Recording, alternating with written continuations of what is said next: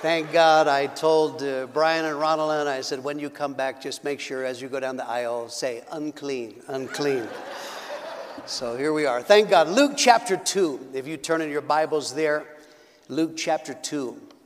Here's a word for you Christogeniaticophobia. Christi, Christogeniaticophobia. That is literally the fear of Christmas which is a branch of heortophobia, which is the fear of holidays. This is a real phobia. Some people have this, usually starts in childhood, and it, uh, it comes from bad events that people associate from Christmas. So I don't know if you have that. I'm not even going to try to repeat it again. Fear of Christmas. It's interesting in the Christmas story, and almost all of the stories of Christmas, people are afraid. And the repeated message of Christmas is fear not, do not be afraid. And I'm telling you this morning that Christmas is the answer to fear. And I want to preach a message I've entitled Afraid of Christmas, Luke chapter 2. And we're going to start reading in uh, verse 8. And the Bible says, there were in the same country shepherds abiding in the field, keeping watch over their flock by night. lo, the angel of the Lord came upon them. And the glory of the Lord shone round about them, and they were sore afraid. And the angel said to them, Fear not, for behold, I give you good tidings of great joy, which shall be to all people. For unto you is born this day in the city of David a Savior which is Christ the Lord. And this shall be a sign to you. You'll find the babe wrapped in swaddling clothes, lying in a manger. And suddenly there was with the angel a multitude of the heavenly host praising, praising God and saying, Glory to God in the highest, and on earth peace and goodwill toward men. Afraid of Christmas. Let's begin. Let's talk about fear at Christmas. Our story says when God's light came to the shepherds, they were terrified.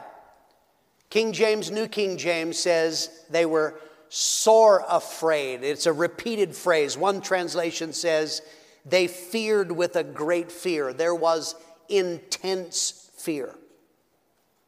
This story is aimed, and the message of the angels is aimed at people who live lives of fear. I don't know if you understand this. Some people their entire lives are dominated by fear. Read an article, Fear, What Americans Are Afraid of Today. The top six things that Americans fear most getting in a car crash, getting cancer, not having enough money for retirement, getting Alzheimer's, being a victim of violence, or being a, unable to pay current debts. Those are just some individual fears, but it goes beyond that. There are people that they, their life is dominated by fear of rejection. They are afraid that someone will see them and reject them and not want to, to have anything to do with them. I don't want you in my life. And people who are dominated by the fear of rejection, generally they pull away from people, uh, avoid people, or sometimes they reject other people first uh, as a self defense. Then there's fear of death. Listen, this year, COVID has absolutely terrified people. I see people, there's some of you here, you have existing conditions and concerns, wearing masks. God bless you. I have not the slightest problem with that. I must confess, I'm very puzzled by people driving in the car by themselves. Mask, shield, gloves. Are you afraid of infecting yourself? Like, come on. That, that's, that's irrational. Someone, uh, uh, someone was telling me this past week, said that they uh, outreached, and when they outreach, talked to a lady, she said she has not left her house in three months, not even one time, for fear of catching something, afraid of death. Hebrews 2 15 says, Free those who all their lives were held in slavery by their fear of death, whether that's the fear of the unknown or the fear of punishment that they know is awaiting them. But the greatest fear of all is actually being afraid of God. In the text, it's clear this is a heavenly visitation, but it terrified the shepherds. Because our greatest fears, many times, they involve the fear of God, and I don't mean in a healthy respect. If you think about it, the root of many people's bad decisions is actually their fear of God. Eve in the garden, she is tempted by uh, the serpent. And actually, she was afraid that they were going to miss out on something good if they did not eat of this tree. Obeying God will mean you're going to miss out. If you do what he says, that in some way you're going to lose out. There's the fear of missing out. Young people, if I live for God, I am going to fi- miss out on so much fun and enjoyment. Fear, people having come from a traumatic experience or, or a traumatic relationship, they often rush into a relationship that perhaps is not wise. Why? Because they're afraid to trust God and wait for God. God, I am going to miss out. Then there's the fear of God that is produced by guilt. Adam and Eve, they heard the voice of God, the Bible says, in the garden, but they hid themselves. And Adam says, I heard you and I was afraid. Proverbs 28 1 The wicked flee though no one pursues. Joseph's brothers, we read about uh, in the book of Genesis. Uh, they had sold their youngest brother into slavery.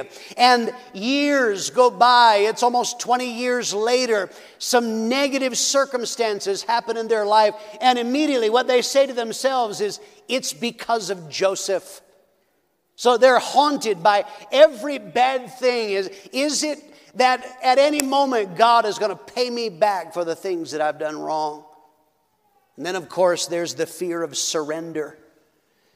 Some people understand that God will ask things of them, and they fear the cost. The rich young ruler went away sorrowful from Jesus Christ because he was afraid that following Jesus was going to cost him financially. Some people, it's their relationships. It'll cost me in friendships or with a boyfriend or girlfriend if I live for Jesus. Others, it's calling. I am afraid that God will call me to do something I'm not equipped to do.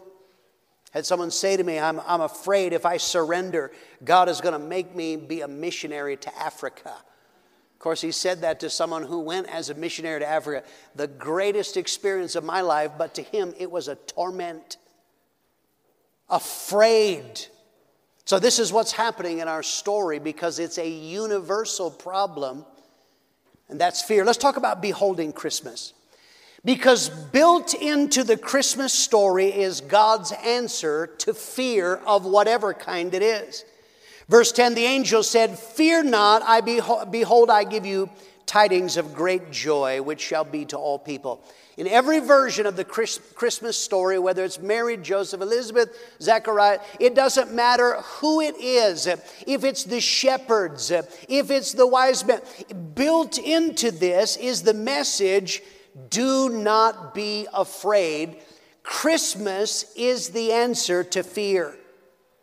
They're commanded, the shepherds are commanded to behold, which is to look on carefully or study or think about this, investigate it. Fear not, the angel said, for behold. If you are afraid, that means you're not beholding. And if you are beholding, you'll not be afraid.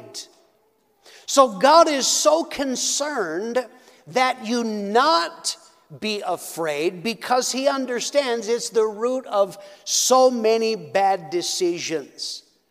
If we can see clearly by not being afraid, then we can choose correctly and make healthy decisions.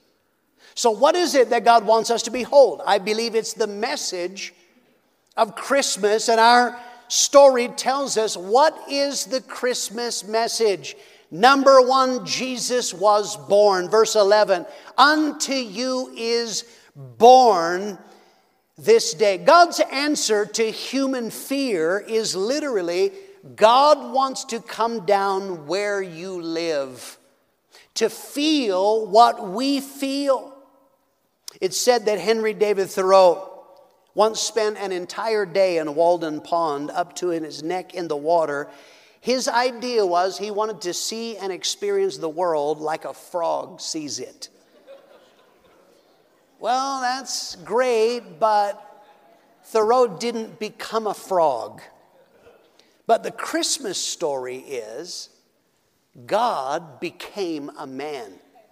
He became a human being why? So that he could go through some of the things that we go through. He could feel what we feel. Hebrews 4:15. We don't have a high priest who is unable to empathize with our weaknesses, but we have one who's been tempted in every way just like we are, and yet he didn't sin.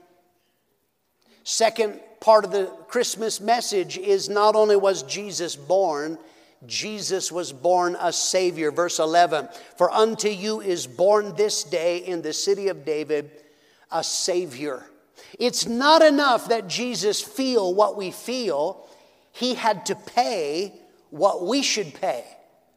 Because the Bible says we all have sinned and fallen short of the glory of God. Matthew 1 21, call him Jesus for he shall save the people from their sins.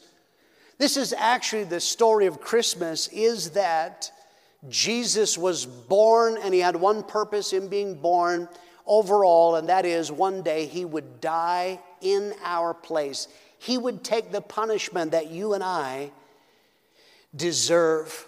That is the answer to guilt is that Jesus was born a savior and thirdly our text says Jesus was born a Savior who is the Lord. Verse 11 For unto you is born this day a Savior, which is Christ the Lord.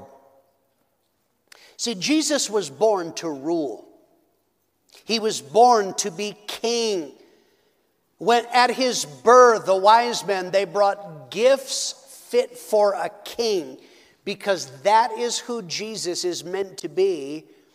Who he has to be for everyone is the king, the one who rules, the one who makes the decisions overall in our life that we line up with. That's a king.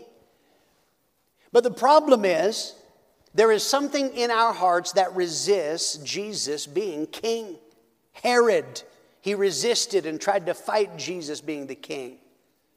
Pastor Mitchell used to say, most people are serving God in their own will. I like not going to hell. I like you giving me money if I run short. I like you fixing problems, but don't tell me what to do. Serving God in their own will. But Christmas is actually only good news to those who are going to surrender and let Jesus be king. Saul at his conversion, we talked about in Sunday school, he said, Lord, what would you have me to do? That is why God was able to help him so powerfully, is because he surrendered. Chinese man named Watchman Nee, who was telling about a group of Christians, they got together to have a picnic. One man got a cramp and began sinking in the river. They asked another man, they knew he was an excellent swimmer, jump in, and save that man. But the man just stood there and watched as the man, the drowning man, was struggling. He grew fainter and more desperate.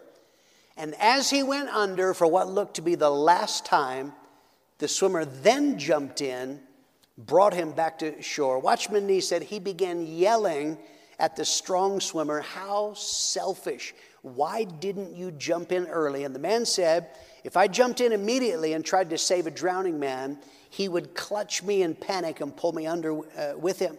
In order to be saved, he must come to the end of himself and stop struggling, stop trying to save himself. Only then he can be helped. That's, that's a powerful story. If you want Jesus to bring all that he is into your life, you're going to have to stop struggling.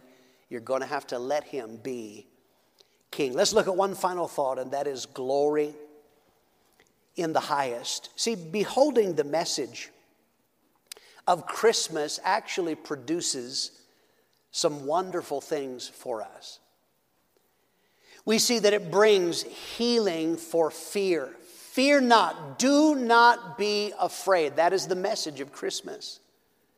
1 John 4:18 says perfect love casts out fear. Do you know that the Christmas story is God's answer for your rejection issues? Some of you had someone that they didn't raise you, they told you they didn't want you, whatever, and all that's played out in your life. But you know, the Christmas story is the God of the universe came out of heaven and became a man because you are loved. You don't know what they, the God of the universe loves you enough, He came down to be with you. That is the answer for rejection. It's the answer to the fear of death. I want to tell you, before I was saved, I was tormented by fear. It's really bad to come to church and know right when you want to do wrong. I was tormented by fear. I was tormented that I would miss the rapture. I was tormented that I would die, go to hell. When I got in the car, I wanted to sit in the back seat in the middle because cars crash on the side. I figured that maybe I have a chance of living and not going to hell. But then I got saved, moved to Australia, and one night I was working overtime, coming back late, and a drunk came alongside my car and deliberately rammed his car into mine, sent me on into incoming traffic, and finally the car came to a stop on the median. And when the car stopped safely and I didn't die, think about it, now I'm saved two thoughts immediately popped into my head. Number one was, I didn't swear. Wow. That was a change. I must be different. But the second thing was, I was ready. If I had hit head on and died, I was ready to go. That fear of death was gone.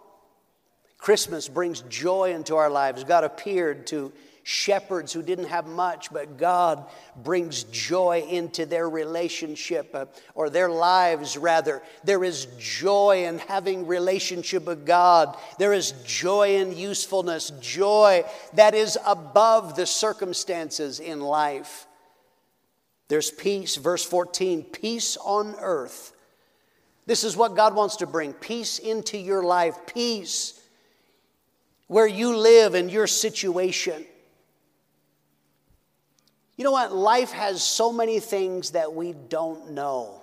There are so many things that we don't know how, but we can have peace. God doesn't give you a roadmap for everything. I don't remember seeing the word COVID in my Bible, but God knew that it was going to happen, right? There's a whole bunch of things I never saw coming in my life, but yet there can be a peace. Philippians 4 7, and the peace of God that passes all understanding will guard your hearts and minds through Christ Jesus. That's the message of Christmas. In this crazy year, we've still got a week and a half to go of 2020.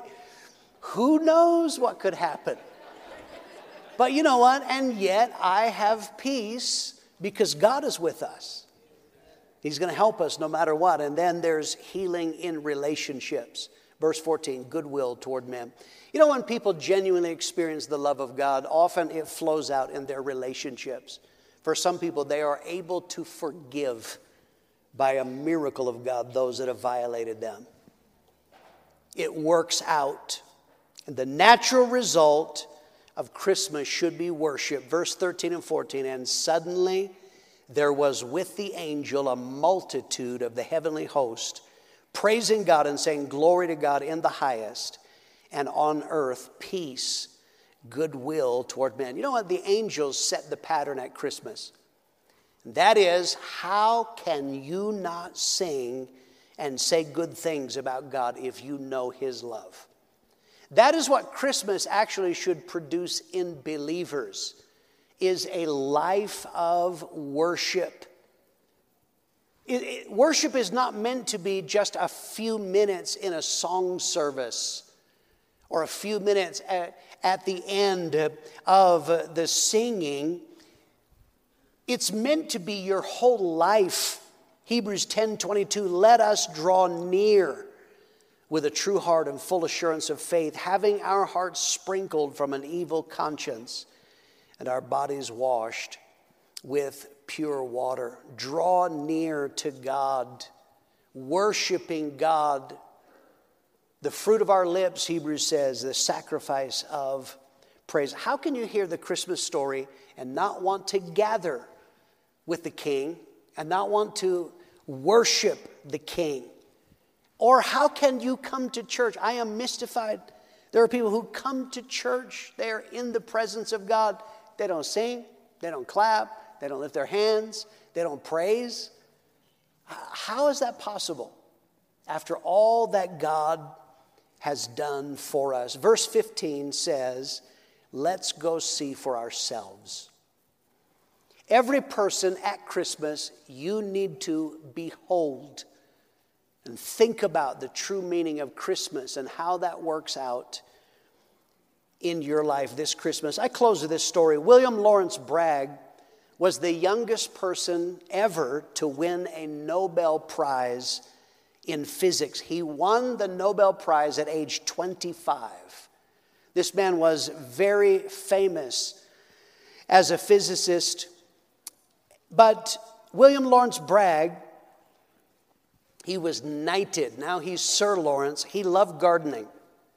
When he moved to London to take up his uh, position at the Royal Institute, he had to leave behind his garden that he loved in Cambridge, he'd worked on for so many years. He's living in an apartment and uh, no garden to work in. He was very unhappy. He came up with a solution. So here, Sir William Lawrence Bragg dressed in old gardening clothes, and he put a spade over his shoulder, and he went to a wealthy area of town until he found a house with a garden he really wanted to work on. Then he would ring the bell, tip his hat, and introduce himself as Willie. He's an odd job gardener, and I just happen to have one free afternoon a week. I could work on your garden. A lady employed him and found out that he was fantastic in the garden, loved him working in the garden, until one day she had a friend come over and looked out the window and gasped, Good heavens, what is Sir Lawrence Bragg doing in your garden? you know why I tell that story? Is that is the Christmas story. Some of you here is what is the God of the universe doing in your life? Because it's Christmas. What is He doing in your marriage? What is He doing in this crazy year? That is the Christmas story is God came down. The message of the angels is do not be afraid. Let's bow our heads. Close our eyes all across this place if you'll do that for a moment. I do want to speak to people that may be here this morning that you are not right with God. And my challenge to you is the challenge of Christmas that God came out of heaven, and the Bible says He came to save people from their sin. There may be people that are here this morning that you are not right with God, if you'd be honest for a moment, you'd say, I know that I am a sinner. God would not be pleased with the way that I've been living. And yet, this is the Christmas message. He was born to die. He came, was born as a human being, as a man, lived the perfect life that we have no hope of ever living a perfect life. And then he died the death, taking our punishment that we deserve for our sin so that we can go free. That is wonderful news at Christmas. There may be people that are here this morning, first of all, in this building, that you are not right with God. Do you know what? You could fix that. This very morning, you could pray with an honest heart and God would forgive you and do a miracle inside of you. How many here you say, I'm not a Christian? I know that. I'm not right with God, but I want to pray with an honest heart. I want God to forgive me. If that's what you want to do, lift up your hand. Say, Pastor Greg, I need Jesus. How many would there be all across this place? Hold it up high so I can see it. Pastor Greg, I need Jesus. I know that I'm not right with God, but I want to get right. Here's my hand. Maybe you're backslidden. You were saved in the past, but you turned your back on God. Backslider, lift up your hand. God loves you. He wants to help you. He's not given up on you, backslider. Lift up your hand right now and God will help you. Thank God. Then there are people watching online. Maybe you're not right with God. You're watching this at home or wherever you're watching and you need Jesus. Then I want you to pray where you're at. God will meet with you there. I want you to say this out loud. Say, Father God, I need Jesus. I admit I am a sinner. I know that I've done wrong. Please forgive me of my sins. I know that Jesus died for my sin. Come into my heart and give me the power to live for you from this day forward. In Jesus' name. Amen. God, every person that is watching online that they prayed, I'm asking, make yourself real to these people, Lord God. I believe that you are able to touch them in Jesus' name. Let's all stand up to our feet. We're going to open the altars. Maybe some of you are wrestling with fear this Christmas. Some of you are afraid to surrender. Then do it this morning. Some of you are wrestling all the problems of life, and what you need to do is behold the one who loves you enough to come out of heaven and care for you. Let's sing together, worship God.